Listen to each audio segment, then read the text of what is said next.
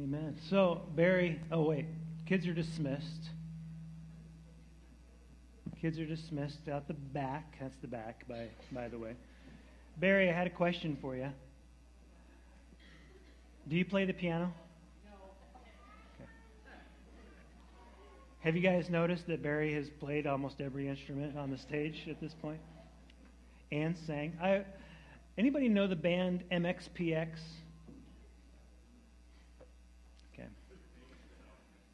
Dating myself. It's it's a old Christian band from back in I don't know the '90s, and the, the singer played the bass, and so I was just kind of wondering if that Barry you could sing and play the bass at the same time.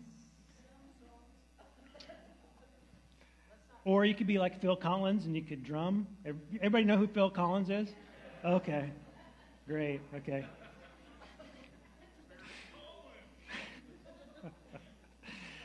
Um, so, a couple quick housekeeping type things. Um, number one, um, the there's a scheduling conflict this this week. On Friday, we were supposed to have our, our bags tournament, and as anxious as we all are to see Mario dethroned, um, amen. Yeah. Um, there, there's a scheduling conflict. That is also the date. I just learned this this morning that uh, they are going to, the Mercer County is going to induct uh, Brian Dennison into the Hall of Fame. Um, and so we, as a church body, um, would like to honor that, um, move our bags tournament one week, uh, push it to the next Friday, um, and uh, really invite our church body to come around, support the Dennison family um, for that event next or this Friday.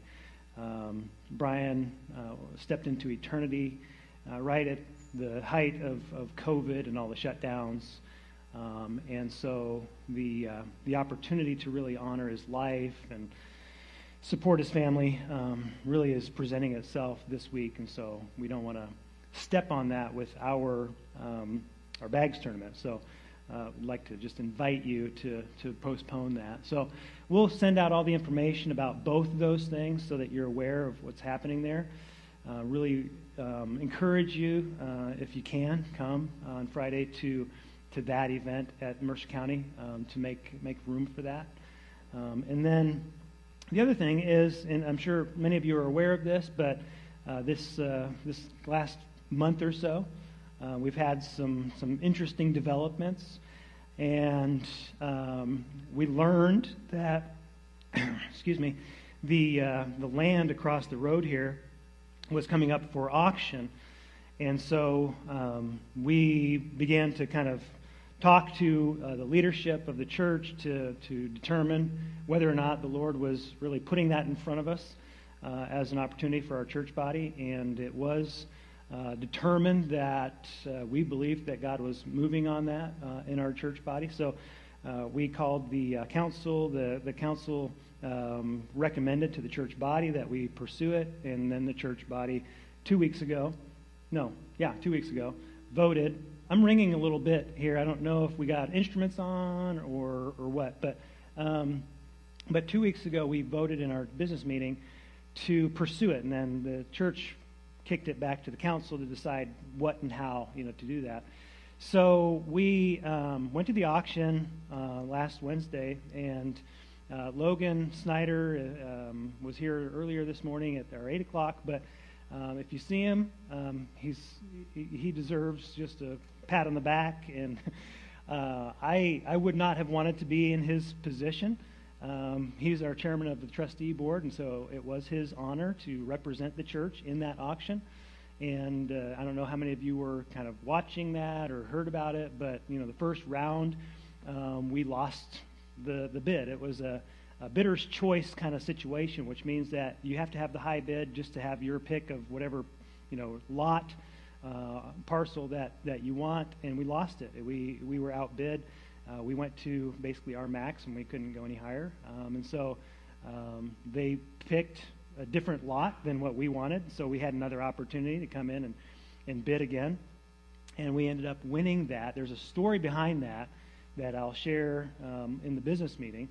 Um, but uh, the, the Lord was gracious, and uh, we bought the, the, the, lot across the street here um, at a price that we thought was very reasonable. And um, the, the other person who was bidding has offered to buy whatever we don't want, don't need, uh, at the price that we paid, um, which is so far beyond our expectation. Um, and uh, there's some miraculous things going on with that that, uh, that again, we'll share a little bit more. I invite you to stick around for the business meeting after the service. We're going to talk about, discuss, and, and po- possibly uh, decide um, how much of that property we, as a church body, would like to retain for, for the future. Um, but to me, and, uh, and I don't think I'm alone in this, I, I believe this is a, um, a very important moment in the life of this church. Um, not only is it a, a, fantastic opportunity, but it's also um, very evident that God is with this whole process um, in a way that that we almost. I mean, I'm going to be honest. Personally, I, I didn't really expect. Um, God was showing favor and moving and doing things that you know, we, we're looking at it like almost uh, a lot less spiritual than we ought to have. um, God did some wonderful things here. So just invite you to stick around for the business meeting, whether you're uh, a member or not. Um, I mean, if you're a member, you can vote, but uh, we'd love to have your, your input. You're welcome to hear what's going on, um, but uh, that's going to follow the service. So um, let's um, do a little bit of something a little different, okay? Uh, the last few weeks have been just a little bit weird, maybe just for me. Okay, I don't know about you, but for me, just a little bit weird because we had a combined service after Christmas, and then we had a couple weeks of just weather. And I mean, the weather's not done yet, uh, unfortunately, but um, uh, and so you know we had people missing, and uh, then last week was totally you know I mean a God thing again because um, Molly and I were headed out for a ministry conference. Um, Seth was, you know, on lockdown uh, with COVID and didn't know when he was going to be free and all these, you know. And so we're like, well, what do we do? And Rick Magoo um, just graciously stepped in to, to, to preach at kind of the last minute. Um, so very thankful for him. Um, but uh, it's just been a little, you know, different in the last few weeks. So I want to do a little bit of a recap, okay, um, of where we've been with the life of Christ, and then jump into where we're going. So uh, I've I've never really done this before, as far as just really trying to put it chronologically all together, um, where it all started, and and getting to the point of Jesus' ministry. So just follow me for a minute. This is stuff that you know, okay? If you've been in any church for any amount of time, Okay, you know these stories. They're very, very um, memorable because they're all surrounded, you know, in, in the Christmas season. We, we, talk about them all the time.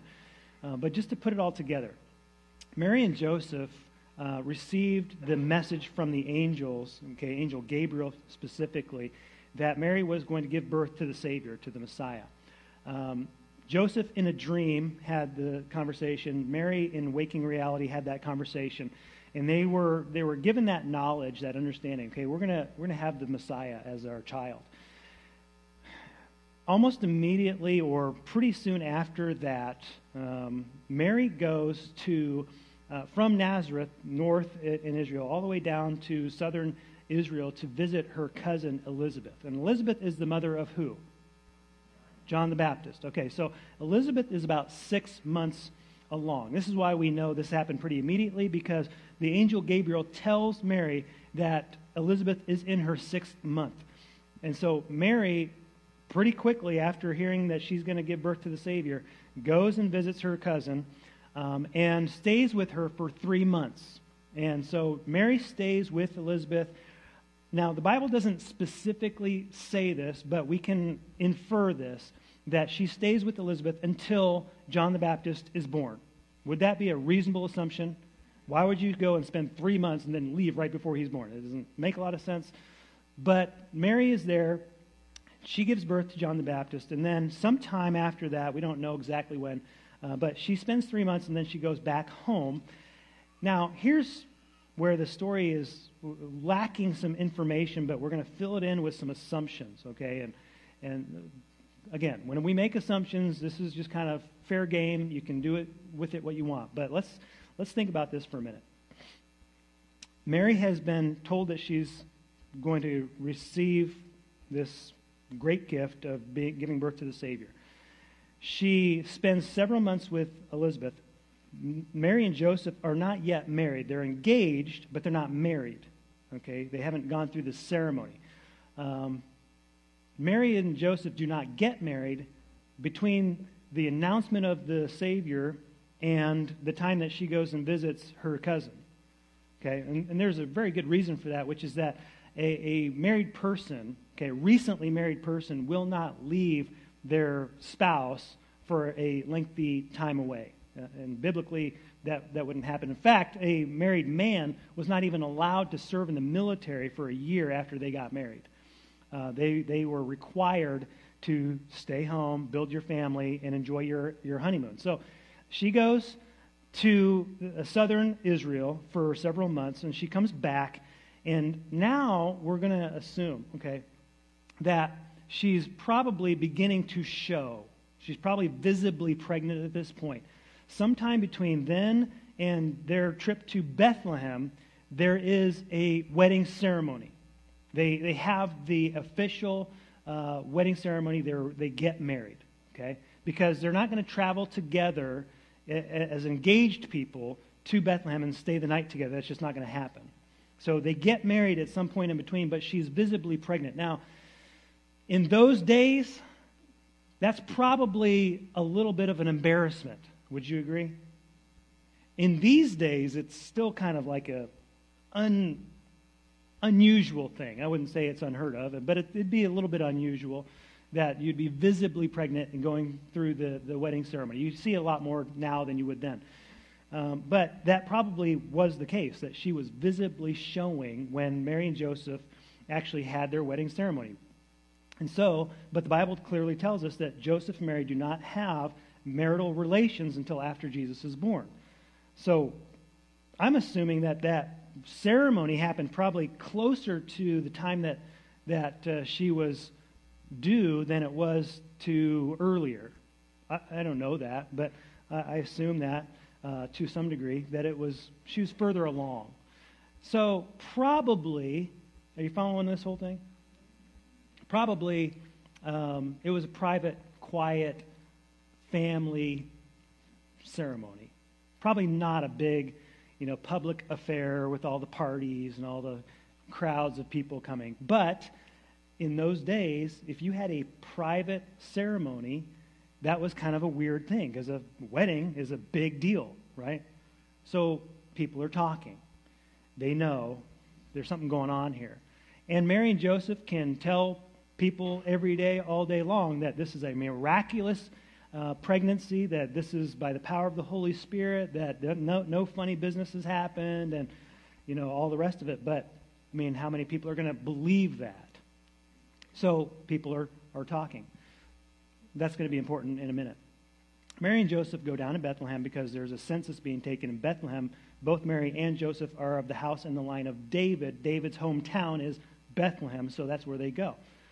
There's no room for them. They stay in the um, stable. And that night, she gives birth to Jesus. And that very night, uh, the angels declare to the shepherds that uh, the Savior has been born. Whole announcement. Shepherds come and they see this thing that has happened. They tell Joseph and Mary uh, what they've experienced with the angels. Uh, Joseph and Mary are, uh, you know, like they're not surprised, but they're like, wow, that's pretty cool. And so um, after that, shepherds leave. Mary and Joseph, eight days later, probably found a more permanent place to stay. They ditched the, the manger and the, the stable and they found some place to go. And that Jesus is circumcised and named the eight days later. And then a month later, uh, they go to uh, the temple in Jerusalem. And Jesus is dedicated. He's redeemed because the firstborn son has to be redeemed at a price. Mary is purified. And then you have the prophecy and uh, the testimony of Simeon and Anna who say, This is the Lord. Remember, the, the point of that, the reason for those two, is that this is a legal testimony. Okay?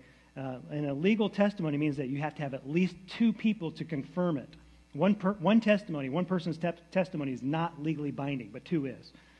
So they confirm that, uh, and then they go and they settle in Bethlehem. They stay there. They find a house, and they settle down in Bethlehem. They, they don't really desire to go back to Nazareth because, why?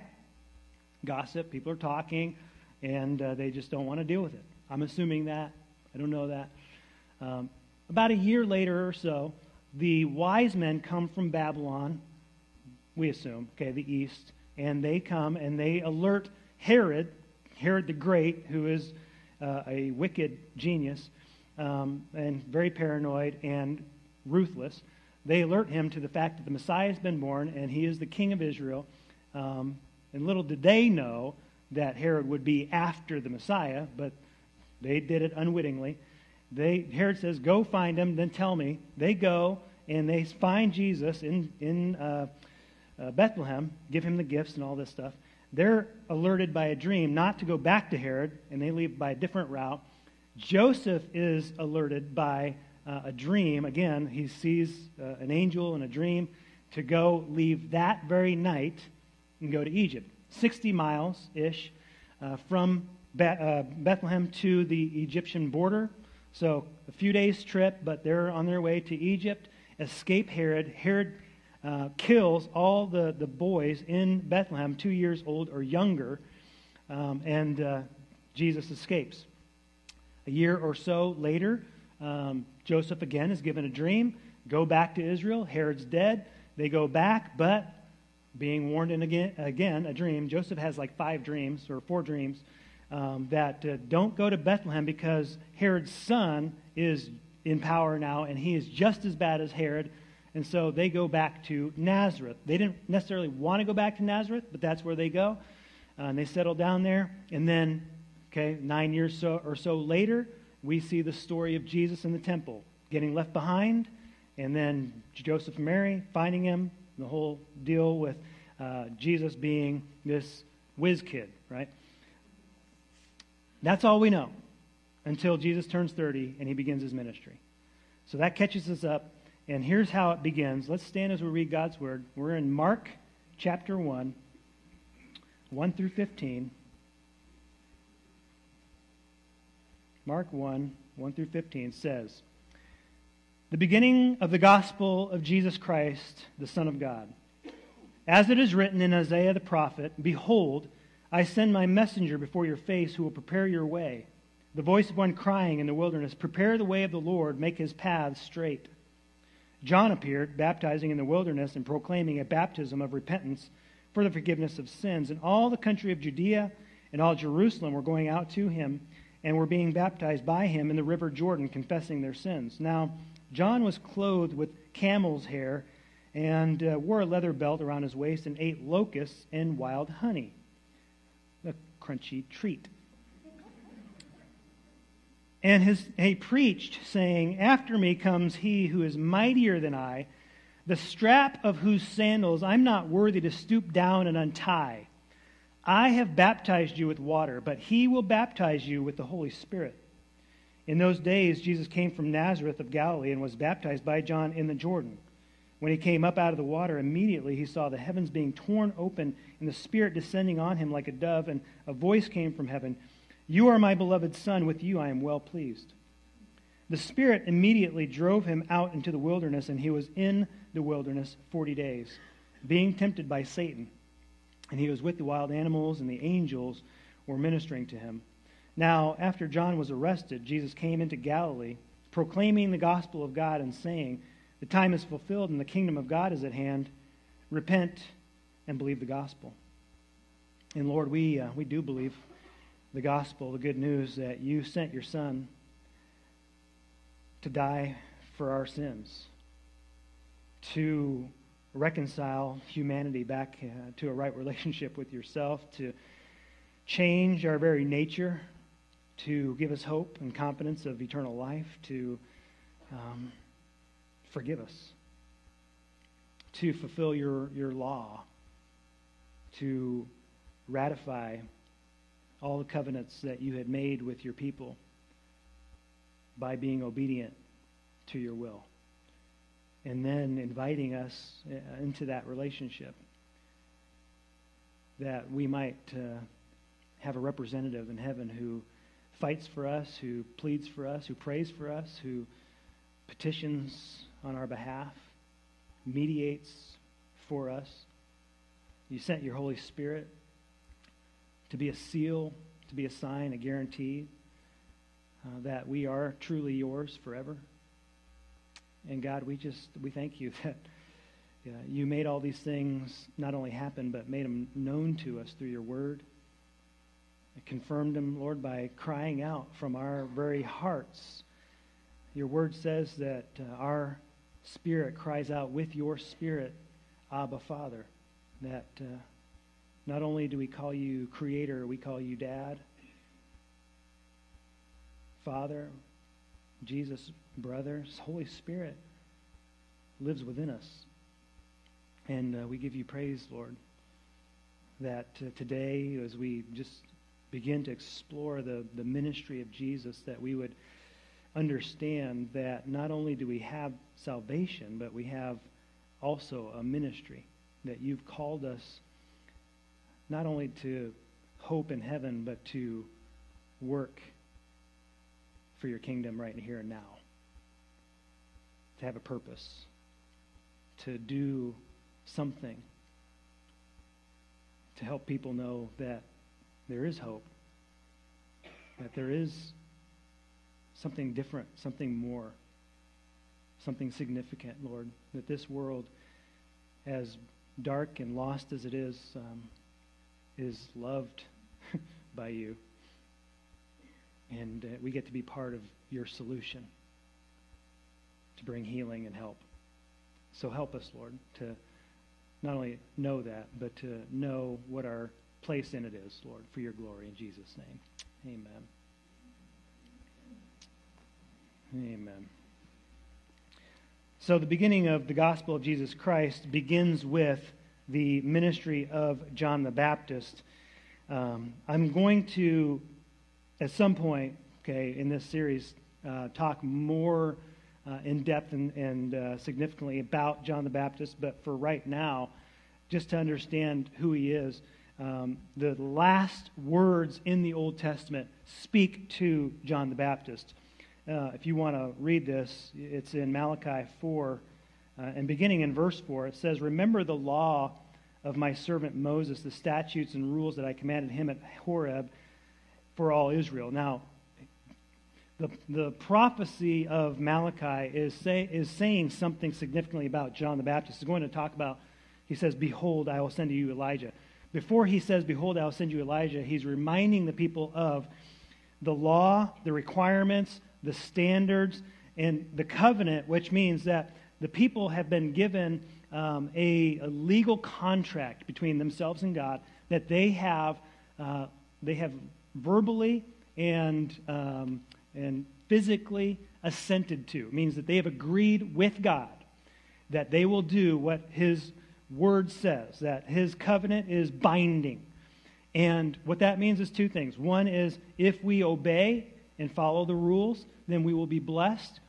How many of you know? Okay. If we disobey and are unfaithful and we break the covenant, then we will incur the curses. And the whole Old Testament is basically this back and forth issue between God and his people. They're breaking the covenant. God's patient and faithful and, and merciful, and he's forgiving them, and he's, he's uh, withholding his punishment. Um, but they continue to have this relationship where they repent. Uh, God's going to be faithful and just, but he's also holding them to his covenant. Here's what happens he says, Behold, I will send you Elijah the prophet before the great and awesome day of the Lord comes, and he will turn the hearts of fathers to their children and the hearts of children to their fathers, lest I come and strike the land with a decree of utter destruction. If God had not sent Jesus, then he would have to basically end the earth. Okay? It, it is getting that bad. It's like the days of Noah. It's like the, the time of Sodom and Gomorrah. It's, it's, sin is heaping up so much that God has to do something. There has to be some kind of solution to this whole thing. So he's sending John the Baptist. John the Baptist is the final Old Testament prophet. There's a 400 year gap between Malachi and John. But essentially, John is the last voice of the Old Testament prophets. He is telling the people the law says this. Here's the requirement. Here's the command. Here's the covenant. You have failed again and again and again to uphold your end of it. So repent. And he calls the people to repentance.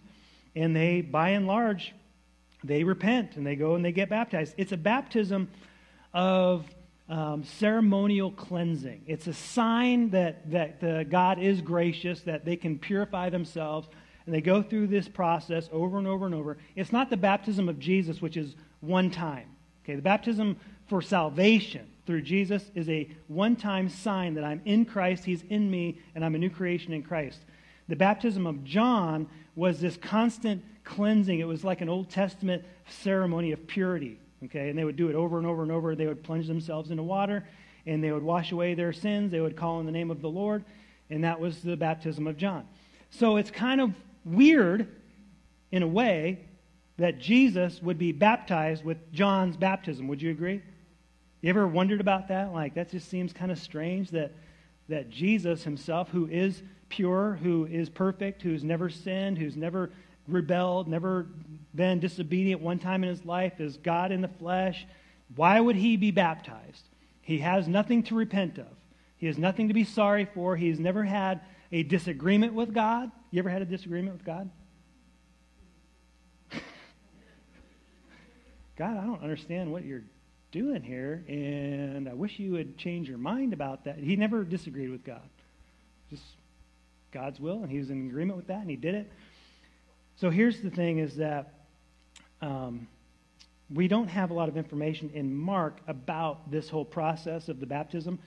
Matthew tells us more of the story of what's going on here. There's a discussion between Jesus and, and John about the baptism. John rightly understands that he needs to be baptized by Jesus because Jesus has the power of the Holy Spirit, and he's going to baptize his people in the power of the Holy Spirit. John just has a, a, a simple purification process. Why would, why would he baptize Jesus? He needs to be baptized by Jesus. And Jesus says it is proper for us to do this to fulfill all righteousness. Okay? Now, let me confess something, okay? As a evangelical Baptist minister, we tend to, me, we, tend to use the baptism of Jesus as a proof text for believers' baptism. That since Jesus did it, then you and I also ought to, as believers, be baptized by immersion. Because why would we not do something that Jesus was willing to do? What in you or me, in our pride, would prevent us from doing what Jesus was so humbly willing to put himself through? You ever heard that before? You ever heard me say that before? okay. Um, I'm not saying that there's anything necessarily wrong with that.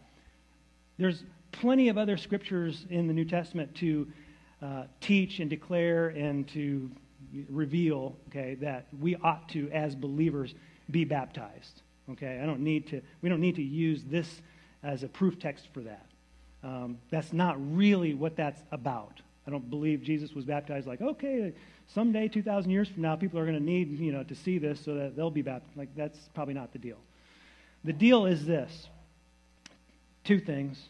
One is that um, Jesus is connecting and confirming uh, his ministry with John the Baptist's ministry. Okay? He is validating that John's message is the, the right message and that Jesus is part of what he's leading people to do and to be about. It's connecting the law and grace. It's, it's revealing that um, you need to understand that you have broken fellowship with God and that has to be restored somehow. And, and why that's important is because in their day, but really a lot in our day, um, the message of Jesus is removed from the idea that there's any sin in people's lives or any brokenness between God and people or any need to be forgiven or any fault on our part. And what I'm saying in a roundabout way is that we love to preach Jesus, we don't really love to preach sin.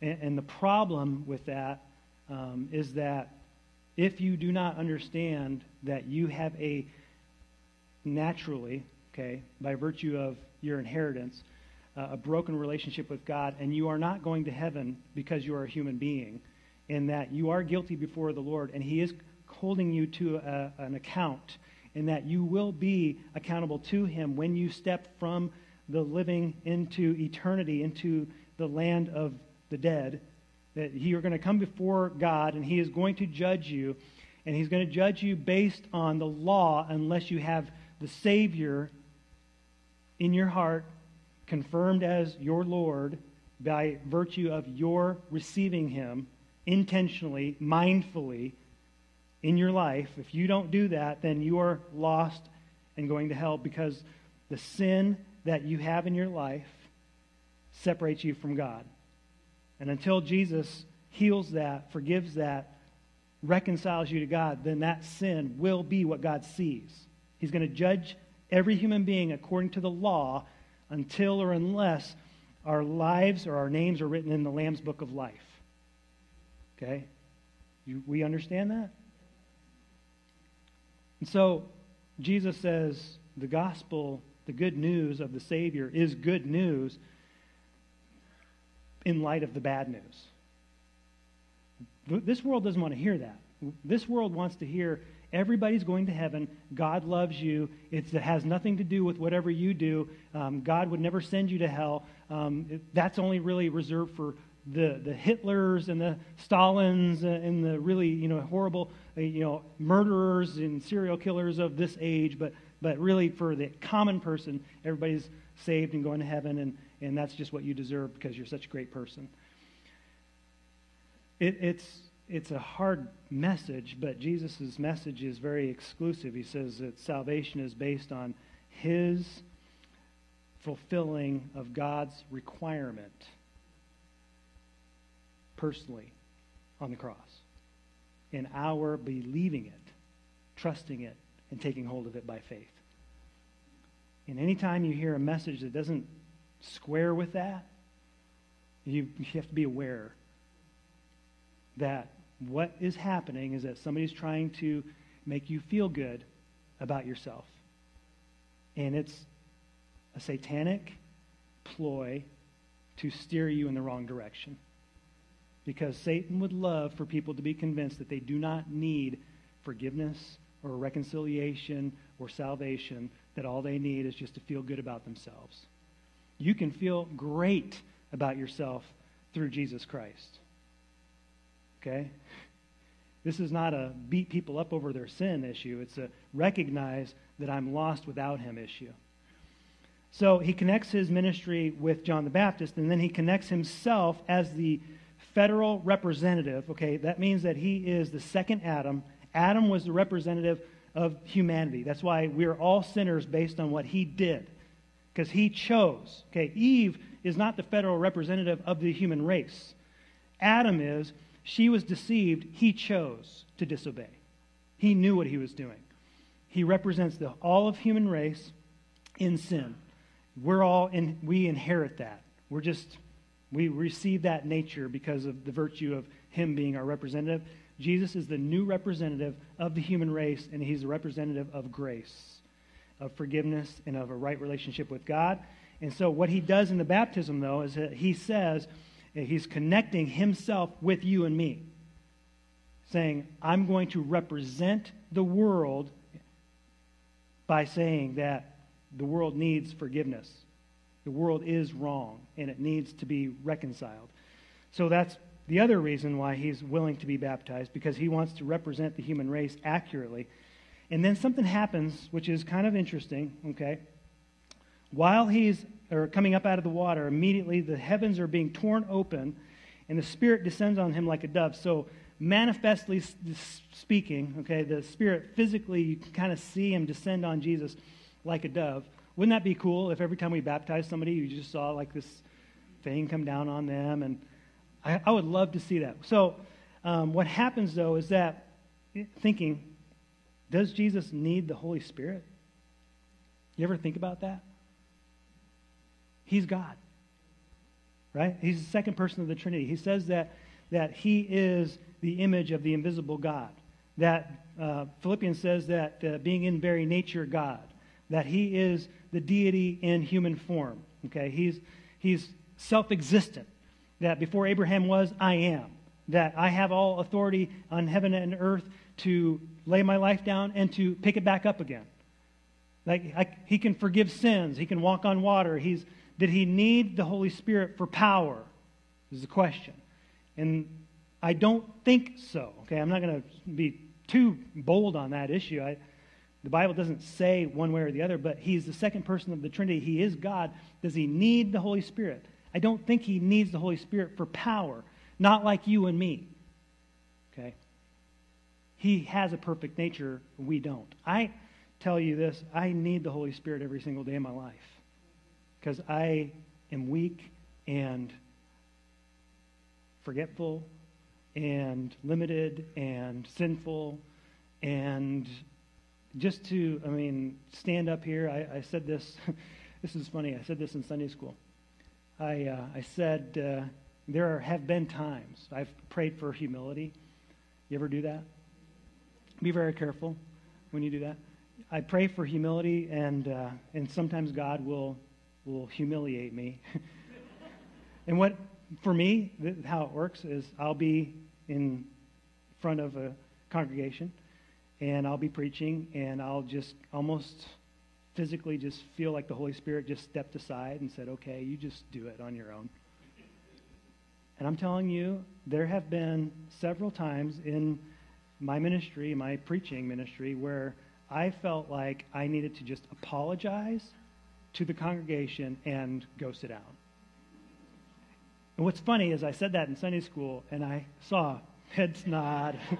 like, I didn't think it was that obvious, but um, it does feel like that. I, I just, I, I, uh, I, I, I'm not somebody personally. Okay, it's not all about me, but I'm just not somebody who would have chosen to be in front of people speaking.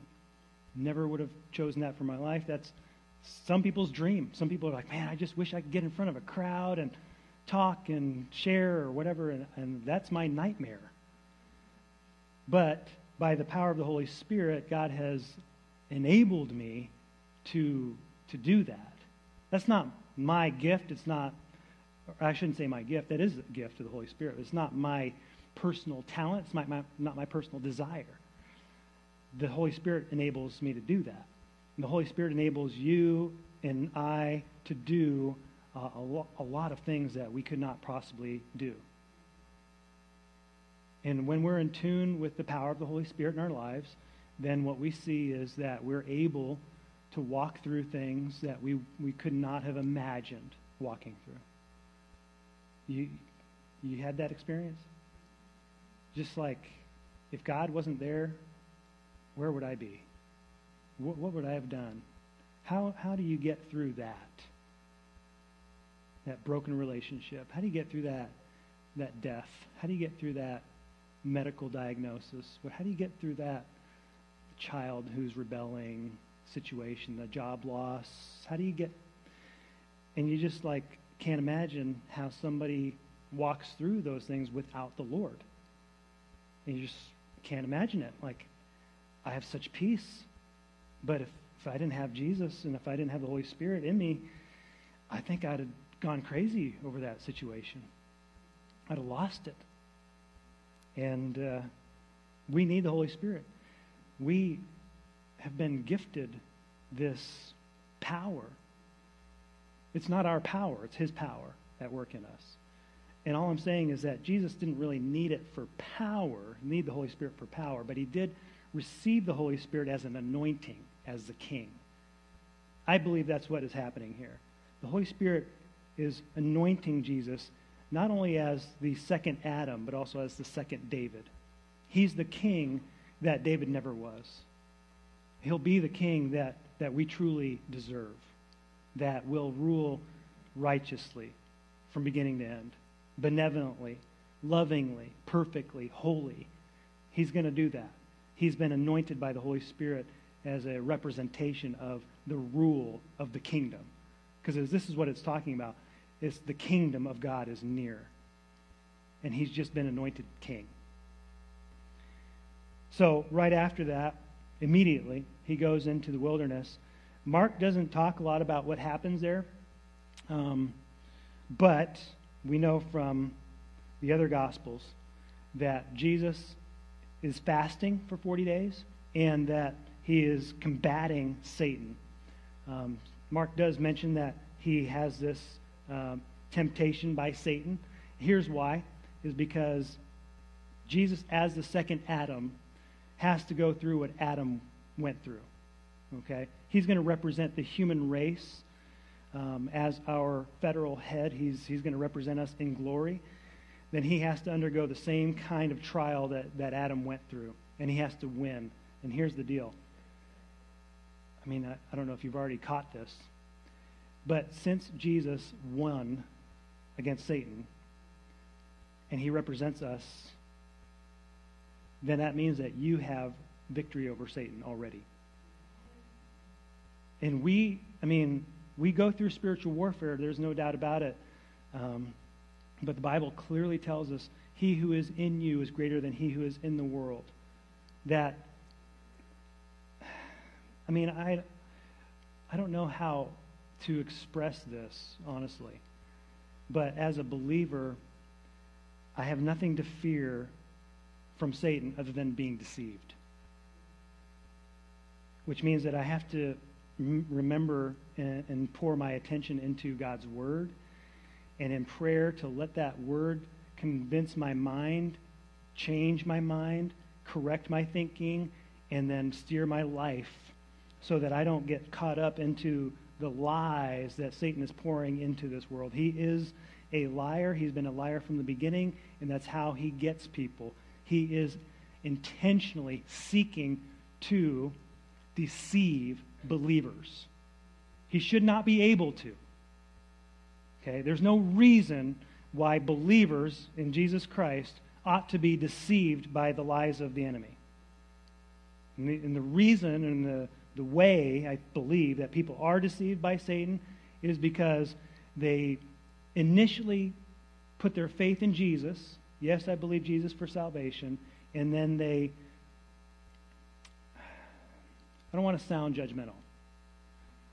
This may sound judgmental. I'm sorry. But we, we grab a hold of salvation and then we just spend no time with the Lord. We don't read His Word. We might show up to church and hear a message, and maybe that's all the Bible we got all week long. And I'm telling you, if this is all the Bible you're getting all week long, it may be it may seem like a lot in the moment, but it's not enough. And the reality is, and I've said this before, please do not take my word for it. You have to explore it on your own. You have to get into it on your own. You have to read it for yourself. You have to think about it dwell on it, chew on it, meditate on it, pray about it. And let the Lord draw you into that relationship with Himself. One verse a day in a devotional isn't enough. I'm not saying you got to read, you know, cover to cover every day. I'm just saying, you know, chapter a day should be minimum for all of us. Just to get that word in your mind, in your heart, and let it do, let it do its work. God said he will never let it return void without doing the work that he intended for us. So, so we have to do the work of putting it in. Amen? And some people have a hard time reading, so listen. Get it on a, a an app, uh, some kind of an audio thing. Listen to it if you can't read it. Listen to it while you're reading it if that helps. Get it into your heart and your mind. There's, there's no substitute for that. He has defeated Satan on your behalf. And he's calling you into that relationship. And then says this after John was arrested, Jesus came into Galilee proclaiming the gospel of God and saying, The time is fulfilled, the kingdom of God is at hand. Repent and believe the gospel. He's going to step into the ministry that God intended for him. Okay? There are a dozen sermons in that verse alone. Okay? I'm going to sidestep that for a moment. We understand the gospel of Jesus, the ministry of Jesus. He came to be the Savior of the world. He's going to go to the cross and he's going to pay for the sin of the world. As a evangelical Baptist pastor, we tend to focus on salvation. That's the whole point. That's the major point. That's a very big issue. You're going to die someday. You're going to step into eternity. And we want to make sure that you're ready to do that confidently, knowing that you're going to go to heaven. Amen? But sometimes we get so caught up in that message, we fail to remind you that you are saved for a purpose, that you have a ministry, that you were called into not just a confident assurance of heaven, but into serving God right here and now. That if you are a believer, if you have trusted Jesus, then you have been called and gifted and God has plans. He says that, that there are good works that He has planned in advance for you to do. Amen? And we, we talk about ministry, that's kind of this big word that's like, well, ministry is like what you know pastors do and people who teach and stuff. There are gifts of ministry that get a little bit more publicity than others, you know, preaching and teaching and leadership and administration and stuff like that. But the reality is that every person who has the Holy Spirit has been gifted with the ability to do two things honor God and do His will. And it, where we might get caught up is the idea that it's supposed to happen within the church. And so I'm not serving in the church, so I don't really have a ministry. And it's very valid, it's quite valid to serve in the church. Amen? Totally valid to serve in the church. There are a lot of lost people in the church. No offense. we got kids coming through the doors, young people, youth, and adults all the time, every day, every week, that we're ministering to, seeking to help them to know Jesus Christ, and we need people to serve. Okay? But your ministry may not be within the walls, walls of this church. Your ministry may be in your home. Any parents out there feel like you're you got your hands full with trying to minister to your family? Okay? And some of the people raising their hands also serve here. Praise the Lord. Your ministry may be your character you're living out, your Christian character, in your school, in your classroom, in your workplace, whatever you're doing, your character as a believer, but you're intentional about it. And this is the thing that we get caught up in.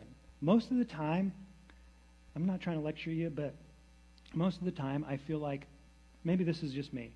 I'm just trying not to mess up. You ever feel like that? Just trying not to be a jerk and lose my cool and say something I shouldn't say or do something I shouldn't do. I'm just trying to, what that is, is is me trying to guard my salvation. And what we have to do as, a, as believers is be confirmed and confident in our salvation so that I can live my character out, my Christian character, in my workplace, in my home, being intentional about it in school, in public, in private, that that's where ministry is happening. You have a ministry, whether you know it or not. You may just not be intentional about it. And all I'm saying is, and if I can just encourage you, is to step intentionally into that calling. Just the, the exponential expansion of the kingdom only happens when believers in each and every seat are regarding themselves as a representation of Christ wherever they go. If this is all the ministry that we do right here, this moment or Sunday morning worship, then that is so minuscule. It's so tiny compared to what God can do if God's people just go and do ministry wherever they go. Amen? That's his call. That's his intention. That's his will. And we can do it every single day. And Father, we thank you that you've given us the power and the ability of your Holy Spirit to do that. And sometimes it's going to be verbal. We're going to speak the name of Jesus. We're going to ask if we can pray for somebody or a situation. Sometimes it's just going to be quietly refusing to do what everybody else is doing. And uh, maybe we don't even get noticed for that. Maybe we do. But just stepping into Christian character and integrity and standing on the truth when the world is just running towards lies and darkness. And God, we pray that you would take whatever faithfulness, Lord, we, we offer, whatever opportunity you've put us in, and just glorify yourself in it, Lord. Begin to shine light in the dark place. Reveal your will. And God, we'll just give you all the praise. Lord, we thank you. Um, we thank you that we can trust you. Thank you that you have better plans than we do. And we just commit this time, this day, our lives to you in Jesus' name. Amen. Amen. Invitation this morning is simple. Maybe this morning you had um, just a revelation of what your ministry is. Um, and maybe it's a new thing. I just realized, oh, this is my ministry. Um, and you want to just commit that to the Lord. Okay, God, I need to serve my family. I, I'm staying home. I'm raising the kids, and and I know that's my everyday job. But now it's I need to make sure these kids know Jesus. I need to be intentional about that. Uh, not hope that they catch it, but I need to make sure that they know where hope is. Um, or your job. You're just you're working in a dark place, and you know that the people that you're working with need to know Jesus, but you're just trying to keep your head down, and maybe God's telling you, you know what? This is it's time to be a real Christian in that place. Be bold about it. If that's the case, and God's just revealing your ministry, just come and just make that commitment. Yes, Lord, I will follow you. Amen. Let's stand and sing.